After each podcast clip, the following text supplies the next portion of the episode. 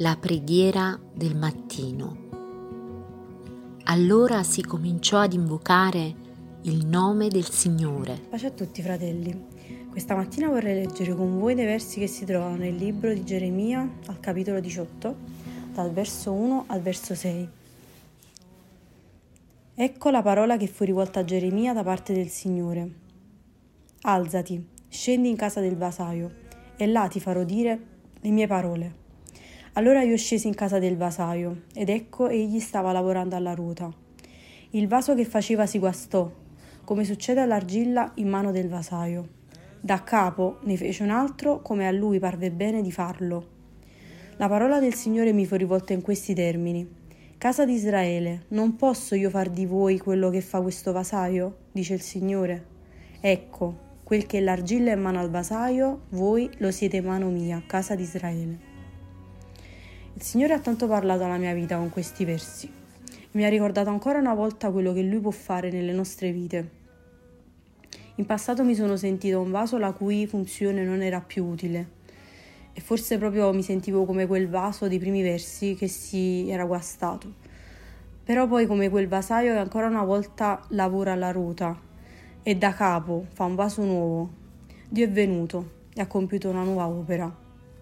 In questi versi possiamo vedere come il vasaio con un materiale così fragile, che è l'argilla, può creare dei manufatti, dei capolavori, un qualcosa che, che a lui piace. E questa immagine mi ha fatto pensare a due grandi verità.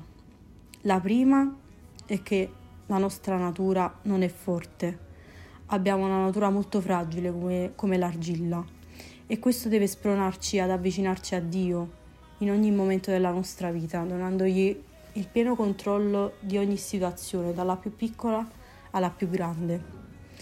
La seconda verità è la grande bontà del vasaio, di come lui non si stanchi di modellare l'argilla, nonostante questa si possa guastare.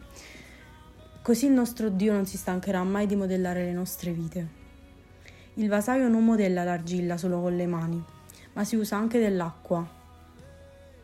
Senza acqua, infatti, ho visto che è impossibile modellare l'argilla, perché l'acqua è quello che dà uniformità alla materia.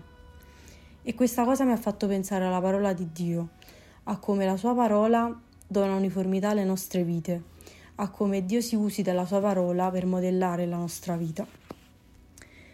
Anche se questo processo può richiedere del tempo, molto spesso può provocare dolore, rinunce, un completo abbandono nelle sue mani, Possa essere questo il nostro desiderio.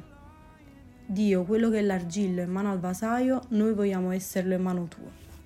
Dio ci benedica. Come on, we command our souls today. Oh, come on, my soul. Oh, don't you get shy on me. Lift up your song.